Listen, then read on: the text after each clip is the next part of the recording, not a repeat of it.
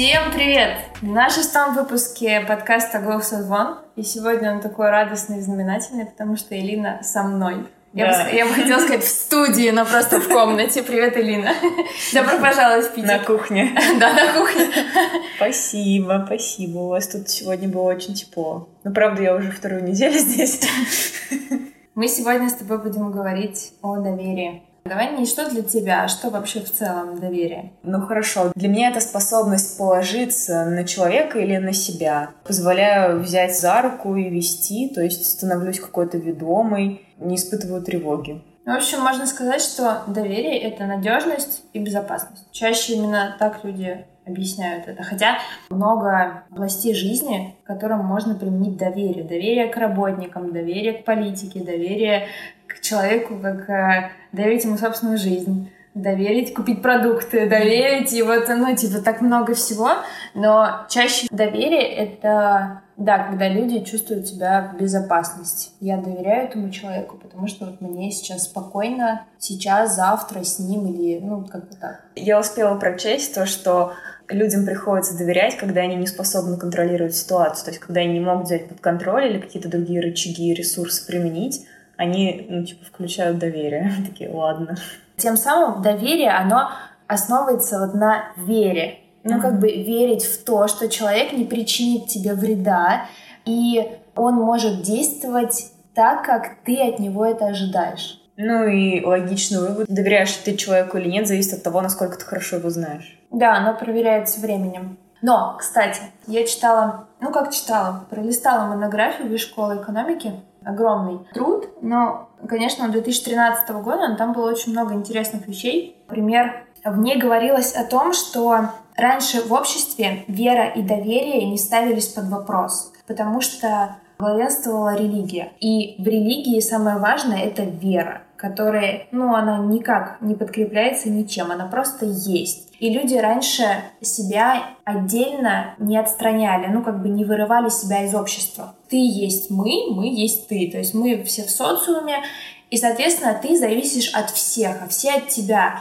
Именно из-за этого было больше доверия вообще в принципе, потому что оно как бы есть и все. А сейчас из-за того, что главенствует больше наука, и вот это вот доказательный момент в нашей жизни, а докажи, а покажи, и тем самым все в жизни у нас больше подвергается вопросам и необходимостью в доказательствах. И вот я про опыт сейчас говорю, что не зря доверие даже основывается на опыте, когда людям мало того, чтобы ты им сказал, важно, чтобы ты еще доказал, и чтобы они сказали, да, точно. И доверие — это, в принципе, опыт. Чем старше ты, конечно, очень много факторов, но вот по этой монографии там проводились опросы, исследования, и студенты, например, больше всего доверяют. Ну, знаешь, из разряда у них вот нет опыта, и, наверное, есть надежда и вера в лучшее. Оптимисты больше доверяют людям, нежели пессимисты. Да. Уровень образования тоже влияет. На самом деле это очень интересно. Более образованные люди доверяют меньше, Ну, потому что чем они все образованные. ставят под сомнение, собственно. То есть у них определенный социум, который как раз взращивает да, зону доверия или недоверия. Вот у образованных, да, она вот меньше. Меньше это доверительная часть. Опять же, начальство и руководство тоже меньше доверяют. Хотя рабочие и служащие больше. Да, классно. Завязано ли доверие на страхе? То есть, если человек боязливый, это же логично, что он меньше доверяет. Тем самым вот есть плюсы и минусы вот этого доверия и недоверия. Если ты излишне доверяешь, то Мгм. ты опять же подвергаешь себя ну, опасности. Да? Если Мгм. ты сильно не доверяешь, ты тоже себя подвергаешь опасности, потому что ты меньше общаешься, меньше коммуницируешь, следовательно, это тоже ущемляешь себя, свой рост, свое развитие и Очень серьезно. к доказательной части, Мгм. что мы доверяем экспертам. Ты заметил? Ну да, да. Инстаграмчик. Цифрам. Эксперты, дипломы. Ему можно доверять, потому что... А, еще профессия мы доверяем каким-то, условно, да, про, там, пожарные, э, медработники, вот, им тоже доверяем, потому что у них есть образование, у них есть э, большое, как бы, слово. Ну, я имею в виду... Доверяем британским ученым. Ну да, о, это вообще супер. Мне очень понравилось. Я смотрела конференцию TED, И выступал профессор технологии управления операциями в Гарвардской школе бизнеса, Фрэнсис Фрей ее зовут. И она сказала, что доверие основывается, ну, это как в виде треугольника, это подлинность, эмпатия и логика. Она, конечно, это больше примеряла к бизнесу, но мне понравилось, что в принципе это можно и применить к людям и социуму. Логика. Ну, логично, да? Ты будешь доверять тому человеку, который действует логично. Угу. И который может тебе объяснить все свои ну, поступки. Ну, для тебя логично, Да. причем, мне кажется. Да, конечно. И в логике тоже есть две проблемы. Могут быть две проблемы. Первое — это ее качество. Она сказала, ну, с этим я никак не помогу. Если у вас проблемы с логикой, то это у вас проблемы с логикой. А второе — это способность донести верно информацию. И вот у некоторых людей они сначала говорят кучу аргументов, и только потом главную мысль. Иногда ты до главной мысли даже не доходишь. То есть ты Мгм. уже заведомо не понимаешь, что человек хочет, да, или ну, у вас прекратился разговор, потому что ты уже его не понимаешь. Мгм. Главная логика сначала сказать главную мысль, а уже потом ее подкреплять аргументами, чтобы человек сразу понял, Мгм. что ты хочешь, или что, почему ты так сделал. Мне кажется, большинство людей, они просто свою главную мысль в конце Да, додумывают да, в вот это правильно. рассуждения. А, ну вот это не очень, да. Вот, подлинность состоит в том, чтобы тебе быть тем, кем ты являешься. То есть ты настоящий. Только тогда человек тебе доверяет. Когда он видит тебя, например, в одном обществе одним, да, когда он видит тебя в, в другом обществе другим, у него закрадывается тоже сомнение, какой ты настоящий. Мгм. Когда он видит, что вот ты такой, какой ты есть, в этом тоже есть какая-то магия доверия. И опять же эмпатия. Ну, когда ты понимаешь человека, когда человек входит в твое положение, вот это тоже такой островок доверия. Еще мне очень понравилось, что она сказала, как проверить, кому нужна твоя эмпатия. Ой, как? Нужно подумать, с какими людьми ты думаешь больше о себе. И вот именно им нужна твоя эмпатия. Я правда Это подумала, очень что любопытно. Да. А почему? ты остановись и вот вспомни момент, когда тебе, например, говорят какую-то историю, рассказывают из жизни, ну, допустим, я просто вспоминаю Мгм. свое, и ты про себя такой, ой, типа, что за фигня? Или давай я тебе лучше свое расскажу. Мгм. То есть в этот момент ты, получается, не, выс- не выслушал человека до конца или не дал ему то Ну да. ответное чувство, которое он хотел. Ты такой, а, ну, короче, а у меня?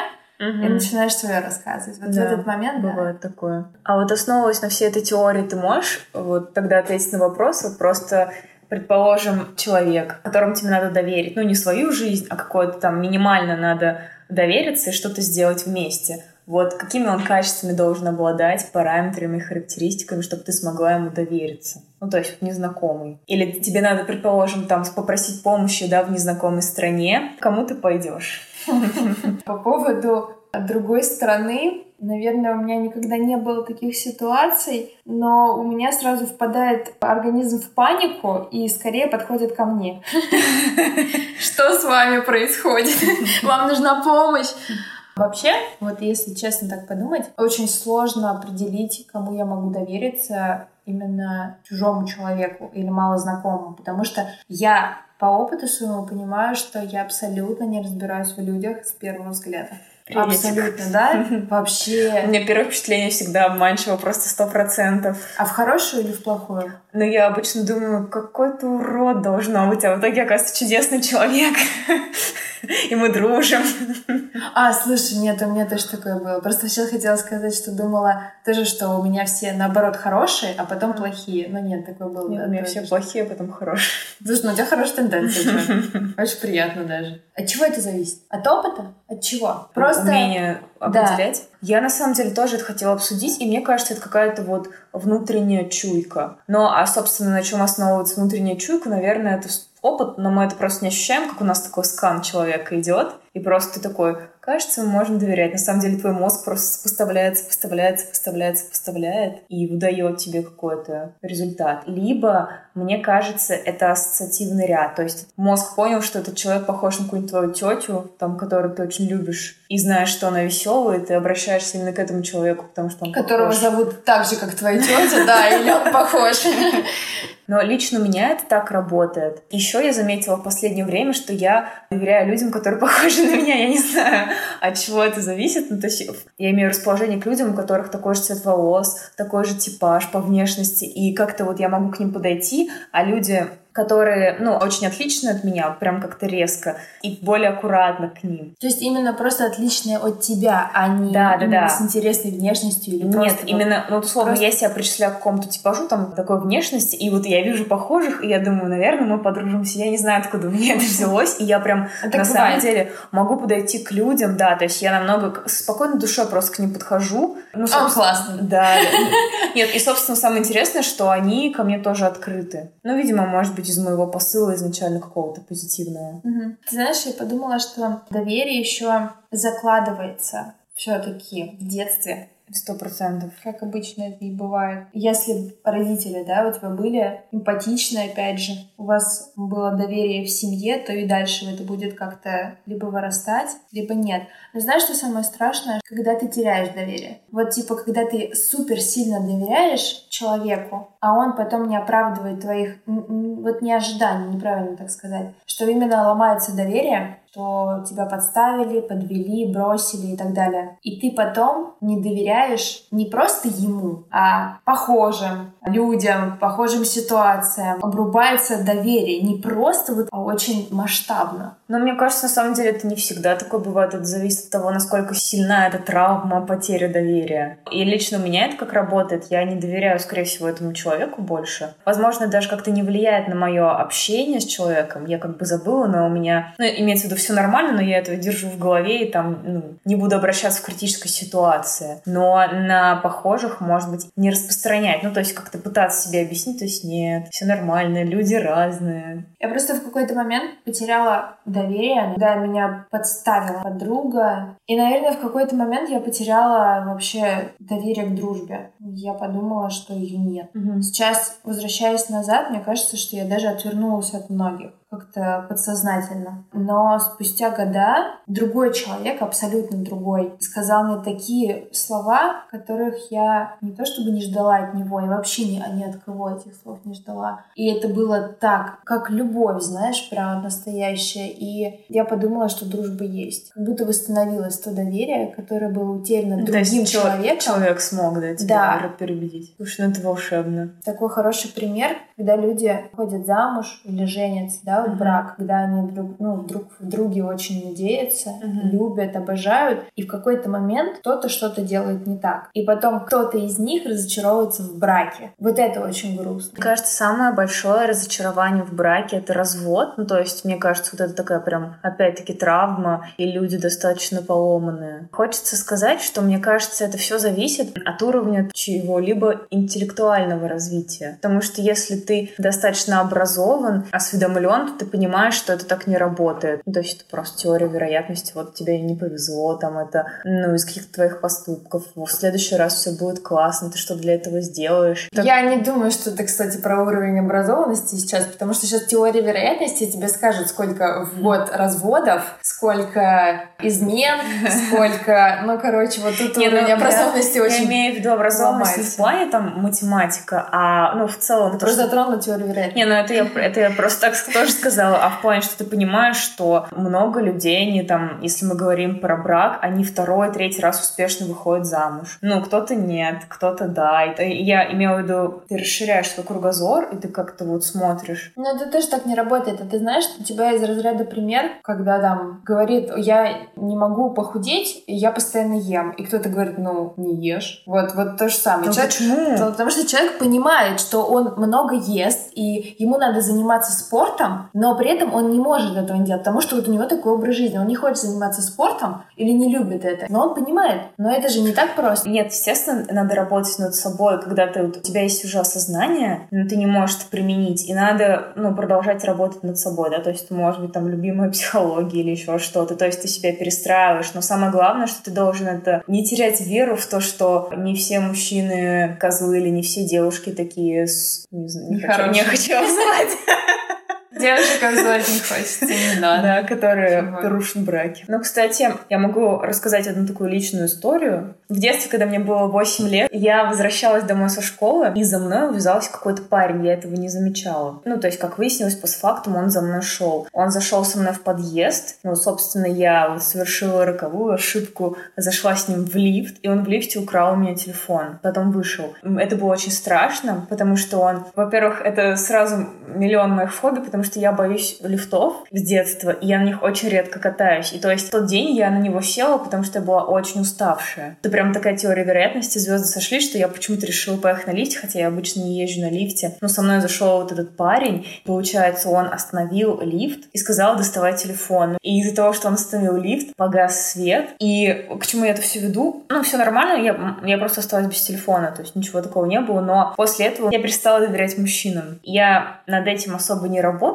оно как-то, сколько мне сейчас, почти 25 лет, оно шатко-валко выровнялось само, но у меня до сих пор остался страх остаться с мужчиной в замкнутом пространстве. Я очень люблю такси, потому что там большинство водителей мужчины, и я очень напрягаюсь. Я одна. Прям для меня это целое испытание поехать на такси. Во многих ситуациях это проявляется. И в целом я расположена к женщинам намного больше. Ну, вот отвечая на вопрос, который тебе в начале подкаста задала, у кого я там спрошу дорогу или еще что-то, то есть я, ну, в любом случае, я буду лучше к женщине подходить и обращаться. Слушай, жуть. Я просто сейчас немного немножко отхожу от э, истории. Я ее представила, как в 8 лет можно испугаться. Очень сильная травма. И описывать в лифте. Божечки, бедный ребенок. Ну, я могу сказать на самом деле, что наоборот, ввиду того, что ты ребенок, ты все очень лайтово воспринимаешь. Что если бы сейчас со мной такое случилось, не дай бог, я бы думала, надо же было, как же ж так, как же он посмел. А в детстве ты такой, ну, наверное, такое случается, вроде все норм. И ну, как-то вот я просто начала бояться мужчин. А мне кажется, сейчас бы ты сказала наоборот. В детстве ты не думаешь о том, что могло бы случиться. Угу. Да, тебя да, просто да. забрали телефон, а во взрослом возрасте ты думаешь, что... Хорошо, что не изнасиловали, не Да, убили. просто телефон. Это просто телефон, держи. Вообще, просто держи и уходи. Какая-то у тебя жуткая история про, про доверие, прям вообще. Ну, если что, ее вырежем. Так, все, ты доверяешь теперь мужчинам, все хорошо, ты же замужем теперь. Ну, кто сказал, что я доверяю? Ну что, давай резюмировать. Давай. А не садитесь в лифт с незнакомыми людьми. Более 8 лет. И, кстати, где у тебя голова была? Меня мама, кстати, еще потом ругала. Вот это тоже плохо. Ну, кстати, многое не успели обсудить. Это еще между, ну, можно на самом деле бесконечно развивать эту тему, как вот доверие между детьми и родителями. На самом деле, правда, доверие очень обширная тема. Когда я, ну, некоторым решила задать вопрос, что ты думаешь про доверие, что для тебя доверие, мне посыпался огромный список вопросов. А доверие, какое доверие? Кому доверие? Когда доверие? То есть mm-hmm. в доверии действительно очень много подвидов, которые можно обсуждать. Но самое главное, мне кажется, это доверие к себе и самое трудное. Я думаю, что без доверия к себе ты не сможешь доверять окружающим. Кстати, мой паттерн поведения, я мало доверяю себе, я перекладываю ответственность, и я, ну, не всегда, но у меня такое прослеживаю, что я лучше спрошу у кого-то, чтобы подтвердить свою точку зрения, и вот объединившись с ним условно, с каким-то мнимым разрешением, подтверждением моего мнения, я такая, ну ладно. Ты скорее не уверенная в себе. Но это же тоже, сказала. потому что ты не доверяешь себе. Мне кажется, сейчас я это более или менее искоренила, нет. Ну да, по, ощущениям. Это очень уверенная. Нет, про доверие к себе. Я себе доверяю, доверяю Ну вот, я имею в виду, что есть раз, разное... Есть доверие к себе, а есть уверенность в себе. Мне кажется, одно без другого может существовать. Ты доверяешь, но ты лишний раз проверишь, потому что у тебя нет уверенности в себе. Уверенности в другом, а вдруг он так не хочет, а вот я так хочу, а вдруг я сделаю что-то не так. Я хочу, но вдруг а что? А, и вот у тебя очень много вопросов, мне кажется, возникает. И вот это идет перекладывание как раз, да, пусть он лучше решит, но при этом я тоже так считаю. Но лучше пусть он мне скажет так. Возможно. Я бы хотела пожелать всем быть открытыми, чтобы их доверие к себе, к окружающему миру, к окружающим людям не было сломлено. Я бы хотела сказать, чтобы и доверие было, и недоверие было. Но ни то, ни другое сильно не превышали друг друга. Баланс. Был баланс, да, спасибо. Была рада с тобой обсудить таки наконец эту тему. Пошли спать. Пошли спать. Все, всем пока. Покасики.